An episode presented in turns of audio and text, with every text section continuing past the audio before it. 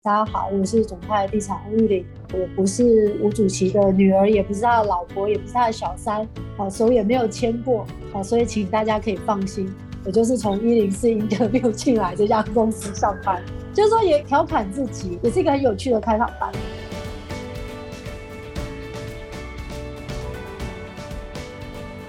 大家好，欢迎收听《哈佛人物面对面》，我是主持人杨玛丽 Mary。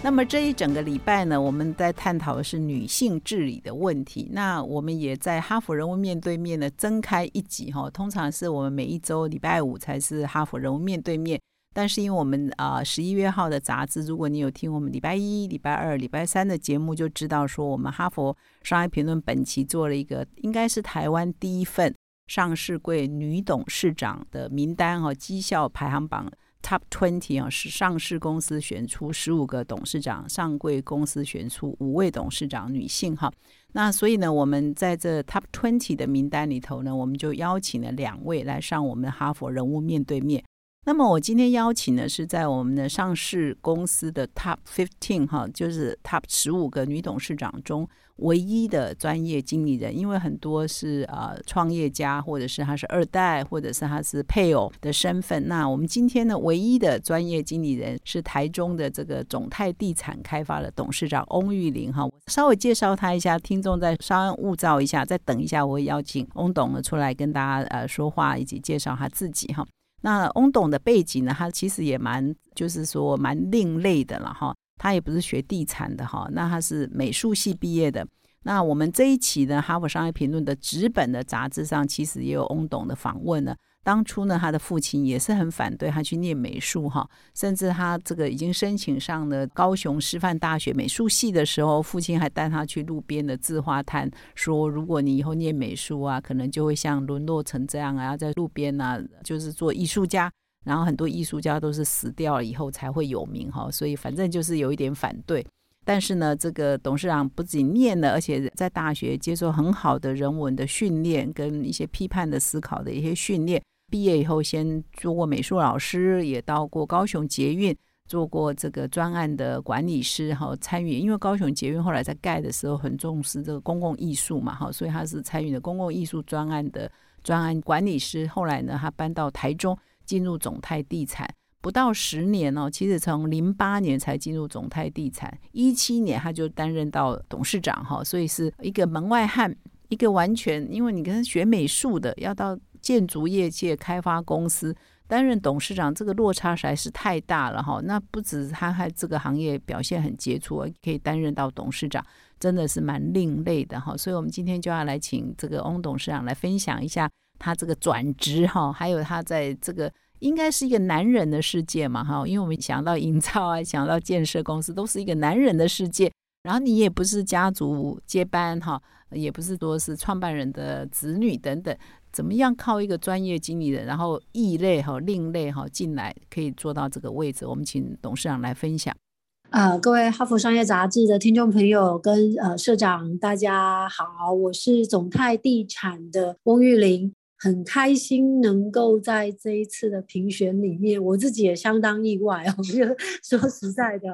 那也谢谢大家能够看到在中台湾一直努力在建筑上面的总泰地产。谢谢。嗯，听众呢都很熟悉的，如果常常听的话，就知道说我们在邀请哈佛商业评论的人物面对面的单元呢，都会请我们的来宾呢也回顾一下我们前几天所分享的文章。那我们前两天有分享了两篇文章，一篇是在谈说这个男性领导人应该跟女性学习的七堂领导课程哦，提到女生啊有一些特质，事实上是男生应该要跟女生学习的。第二个是说。好像每次啊遇到危机的时候，就会派女生去当炮灰，然后做不好呢，就说你看你看吧，女生就是不适合当领导人，所以这个叫女性悬崖哈，就是危机的时候都不派男生去，都派女生去哈，因为妈妈为母则强嘛哈，所以你对这两篇文章你有些什么 feedback？呃。我想确认一下，我们现在的听众 是多数是女性啊，应该是说，呃，看到这样子的呃切入点的文章，会觉得很有趣哦。就是说，从性别的角度来做切入，那在一个就是目前仍然是多数是男性领导人做主的一个产业环境里面，它的确是比较少被听到的声音。那看完那两个文章之后，我觉得其实当然杂志里面也提供了非常多的数据的统计跟分析哦，就是说女性领导人在各方面或者在人格特质跟心理特质上面，可能跟男性的差异，所以造成在领导力上面，或者说甚至于他所领导的部署对于团队的投入程度有显著的这个 percentage 的差别。那其实呃在。入行以后，我觉得也不是只是在房地产的，就入行以后，其实呃还是会感受到性别的这个差异。尤其之前在高雄捷运，因为它是一个 BOT 案嘛，主要的投资的大股东就是中钢。那讲到中钢，它更是 非常 男性，对，非常男性领导、男性挂帅的一个产业跟文化。当然也有非常多优秀的长官，过去相对在一些比如说呃我们所谓高学历哦。很好的大学毕业的长官回来做领导，但是其实你还是可以看到，在职场上面性别角色所定义出来的这个专业轮廓是不一样的。就是女性多数是做服务面向或是接待面向的工作，那相较在专业，不管是运输、建设、规划设计，甚至我们到后续的这个商业开发，多数还是以男性为主哦，所以比较容易在被分配工作上面是作为一个配角。那可能呃，当你进入职场到一定的这个人生阶段的时候，也会面临啊，是不是要走入家庭，是不是要生小孩子的这个选择。所以其实我觉得，的确这个性别的差异会造成男性、女性在职场发展上面的差别。但是回归到一个人的原点，其实很多时候都是选择。好，就是你选择走这一条路。那你就会得要选择把自己的时间规划安排，把自己的 EQ 阴影的能量调整到更大的一个。状态来面对，不管是来自工作、职场、事业，或是家庭上面的这个挑战。我也可以追问董事长两个问题哈。第一个问题是说，所以你一直在男人堆中工作吗？呃，的确，因为中钢一些，然后到第就都是工程师，就是呃捷运系统的工程师，跟现在是房地产的工程师这样子。比如说以现在总泰地产男女比的话，男性员工跟女性员工比大概几比几？我们反而比较。有趣的就是说，因为我们有营造厂跟建设公司，那在建设公司的话，大概女生会比男生多，可能是几乎是二比一的这个状态。但是在营造厂的话，几乎就大概百分之八九十，应该九十都是男生，所以把两家公司的人加起来，可能就刚好一半一半。哦，理解。那比如说你以前在中钢、高雄捷运的时候，你会有意识到说女生是少数，所以你会。有意识到我作为一个女性应该怎么往上爬这个问题吗？呃，其实很诚实的讲，真的在我自己求职工作的这个过程中，从来没有把往上爬这件事情放在我的脑子里或是心里，然后把它当做是一个目标跟追求，反而是回到工作的本质，然后去思考说我们怎么样可以创造出。一个更好的价值来把事情做好，那可能在这样的心态下，我觉得反倒会有更宽广的这个态度，就是说我我我做这些事情不是为了要得到更高的职务啊，或是更好的报酬，就是说在当下的那个状态里面，而是去追求一个对自己来说更高的标准。那相对的，如果职场是一个可以看得到你的价值的所在。那他就会给你一个机会。我觉得我自己一路上是这样子的状况。嗯，我觉得这个其实哈佛商业评论的文章上没有提到这一点，但是你刚刚讲的这一点呼应我。我其实我一直也有一个观察，就是男性哦，可能是社会给他一个制约了，就是你到几岁应该要怎样，几岁应该要怎样哈，所以他们会设说我几岁以前要做到什么职位。可是女生呢，可能比较没有社会期待嘛，通常社会父父母的期待没有说你一定要。非常有成就，因为就是传统的价值观嘛，哈，可能你嫁得好比你工作好还要重要，哈，所以我们女生就是比较吭吭哧哧的，很专注在做她的本业。那如果有被看到啊，就获得升迁，可是她可能不是在她原来的规划范围内或原来的人生规划。我这样讲有没有符合你的想法？我觉得也有点像，因为我们像看讲电视影集好了，最近那个什么《熟女养成日记》，其实他在谈的就是，哎，女生到了什么年年龄应该要成婚，应该要嫁掉，相关议题的这些影视作品其实很多，但是你很少去说，哎，一个女生到了三十岁、四十岁，如果还没有当上主管，哈，好像就是一个啊天地毁灭的事情哦，倒是 没有这样的，对，没有这样，他的 loser 是在他的。就像刚结婚，对有没有嫁掉？哎，是不是变成是存货？哎，就保鲜期有没有过了之类的事情，好像在现在还是用这样的角度居多啦。但是可能也像社长讲，因为这样子相对我们对自己，就是说在心态上比较宽裕，你可以有更多的可能性，然后不受传统社会价值观的这个评判。这样子，在这个荷尔蒙也好，或者在当地在设定的时候，就完全是不一样的性格。的确，男孩子比较会有一些面子上的问题，哦，所以可能像刚刚社长讲的，他有时候必须得要好像撑起全场，或是天塌下来他要一个人撑起来的那个重量感是会有的。尤其像我们现在呃六六年级生、七年级生，可能慢慢走入所谓呃三明治的这个人生阶段，就是父母可能年纪也越来越大。那家中的小朋友年纪还小，他等于是夹在中间，那你就更能够感受到他们在家庭跟工作上面的这个两边的双重辛苦，因为他会觉得我就是要支撑起一切。那女孩子的话，的确她是除了刚刚讲，maybe 社会没有给她一个很具体在事业上、在工作上功成名就的期待。另外，我觉得在先天的性格上，女孩子也比较呃能够细腻的去观察。很多情感面、感受面的变化，所以也因为这样子，他对自己这个部分的处理好像就会比较好一点，能够稍微平衡一点。那这个男女的有别，我会希望现在的社会一直在改变当中。好，就是说，像我们公司很有趣，几乎多数的主管都是女生。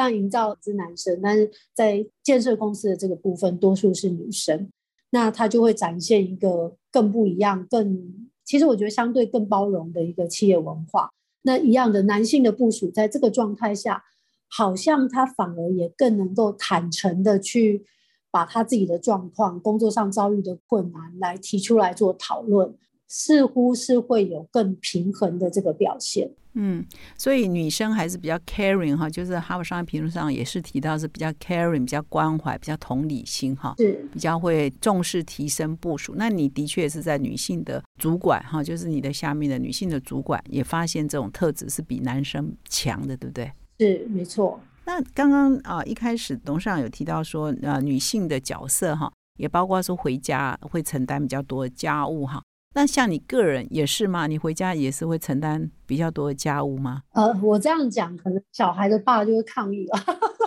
应该是都有各自分工吧。那只是说，我们刚刚还在聊开玩笑，就是说爸爸跟妈妈啊，其实一样的家务都有做。可是其实你要看那个男生的个性，但有的男生啊，像我小孩的父亲，他就非常的细心，所以他在一些家事上面，或者他本来不下厨，不会做饭，那因为。有小朋友了，他希望也可以让他们吃到营养健康的晚餐，所以他也去学习，也去练习。但是其实呃，如果我们讲帮小孩穿衣服好了，爸爸帮小孩子穿跟妈妈帮小孩子穿就会有很大的差别。可能父亲就觉得哎有穿就好，可是母亲 对就会顾虑到哎今天的温度怎么样，会不会下雨，还要搭配的美感，比如说他今天的活动是动态的比较多还是静态的比较多。我要帮他搭配什么样的服装，会让他比较方便进行今天的活动，然后同时又是展现出他的 personality 的。就是说，女生在接到这个任务的时候，很自然的，就是你就会想到更深更广的一个面向。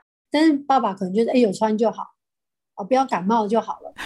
做那这样做饭也会不一样啊，他是有吃就好了。那你会强调要五色都有啊，什么都要是吗？我会注意，就是说一定要有绿色蔬菜，然后要有蛋白质，然后要有汤，呃，淀粉的。我其实会蛮 care 这些，然后甚至在有点职业病，甚至在色彩的搭配上，要看起来是啊很好吃的。可是男生就比较不一样，他可能就哎有煮好吃，哎这样就好了。所以还是有别哈，还是 caring 同理心哈，妈妈性格还是很重要哈。那我们再回到说，呃，你在这个职场，你是为什么这么快速就可以担任到董事长？呃，我觉得有几个很有趣的元素哦，像刚刚社长提到，我算比较异类的一个状态，就是我也不是建筑的专业，也不是在房地产耕耘很久的，所以这个异类的状态其实要看，就是说总泰的这个创办人哦，就是我们吴锡坤吴主席，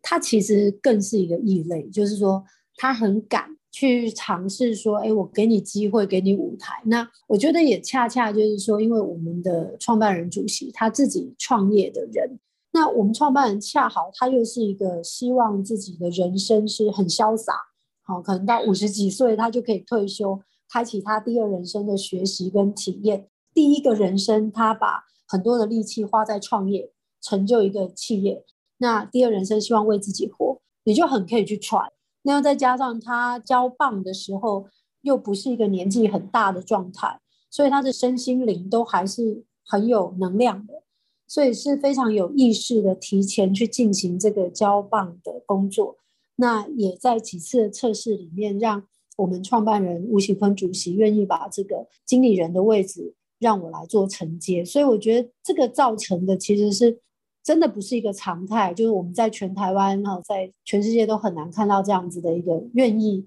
给予舞台、愿意交棒的这个机会。那另外一个就是说，呃，我觉得为什么可以当这个公司的董事长哦？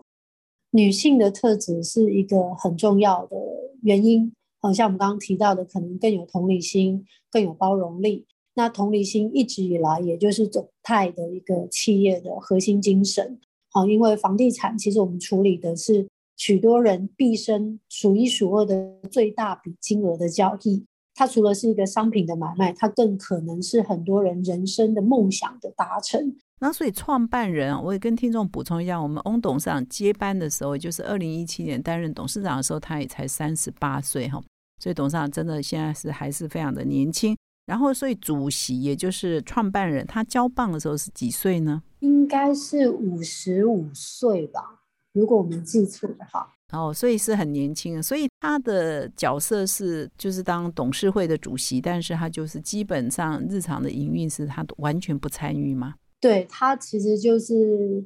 呃退休之后，他说他的主要的工作就是吃喝玩乐，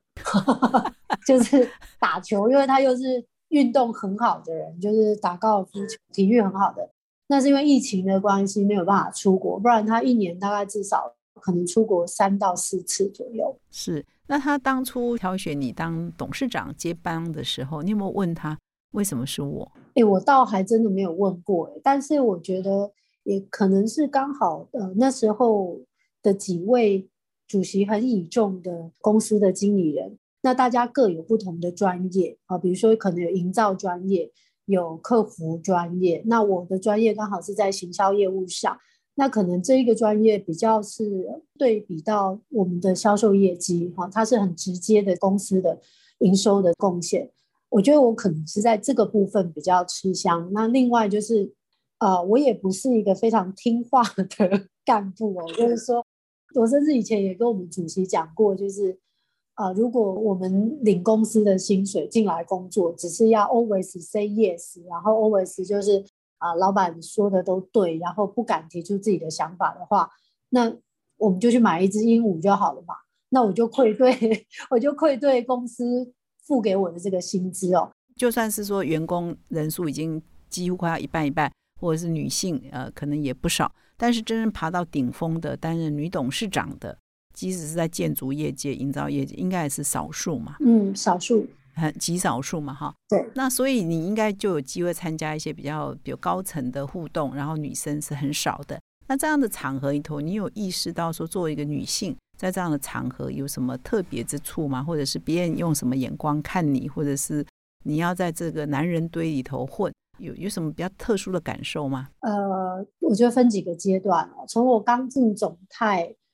开始就是当我的职务有比较频繁的被调整啊，我记得刚挂上副总的时候哦，有时候在外面去跟一些呃厂商也好，或者一些工作上的接触，其实很多人都会第一个问题都问说你是就是吴锡坤吴董的女儿吗？我说，哎，我们董事长也还没有那么老，好，我不是他女儿。那接着就会怀疑你是他太太吗？我说不是，我跟他太太是好朋友。那接着就会用一种很狐疑的眼神，他是打量，就是哎，是不是女朋友或小三之类的？我觉得这个比例很高，就是多数会觉得，哎，女生要爬上来，是不是 要靠一些裙带关系？对，那我我会觉得这个比例是高的，可是我都会开玩笑，甚至在呃有时候在自我介绍就会直接讲说，哎，大家好，我是总泰地产吴玉玲，我不是吴主席的女儿，也不是他的老婆，也不是他的小三，啊，手也没有牵过。好，所以请大家可以放心，我就是从一零四 interview 进来这家公司上班。所以你你这样子自我调侃，然后就其实是还蛮蛮高招的，我觉得，嗯，蛮高招的。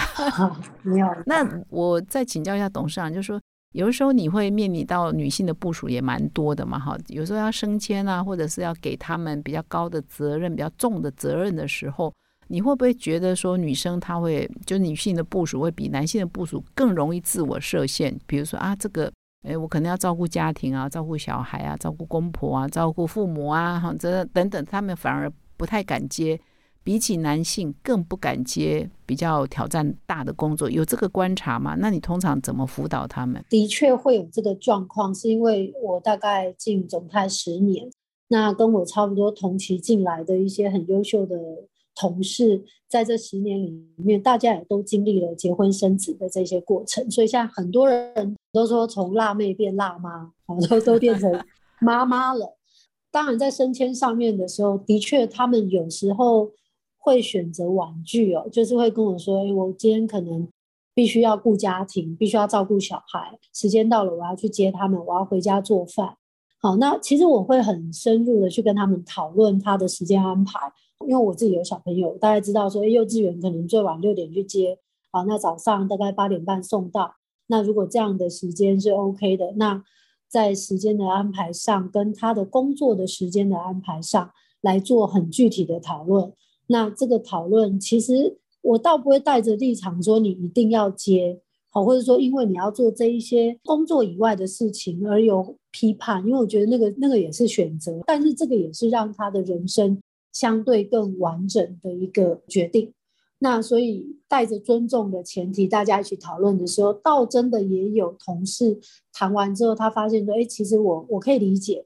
那我也可以认同，我也可以接受。那在工作上，我们看的是工作的成果，好，如果工作的成果你能够达成的话，我绝对会尊重你，就成为一个专业的人士的同时，也成为一个母亲，这个是我可以尊重。那他就会愿意接受我们所交办给他的任务。嗯，你的观察是男性的同事就比较没有这种困扰，对不对？对，男性比较少，男性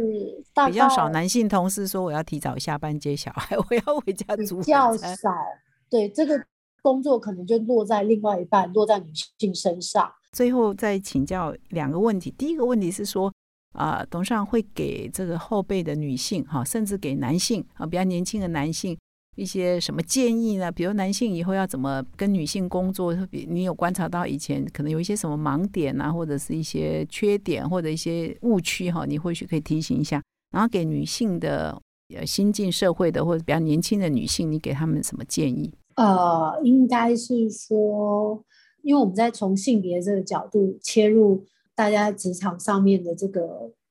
过程，所以会从男性、女性。比较二元的这个角度来谈，但是我觉得未来的一个时代哦，更是一个像我刚刚讲，更是一个追求平衡的状态。那如果我们把男性跟女性的这个差异看作是，不管是老天在造人的时候，荷尔蒙先天就不一样。好，那我们去理解这个差异之后，其实更应该去追求的是一个人性的理解跟宽待，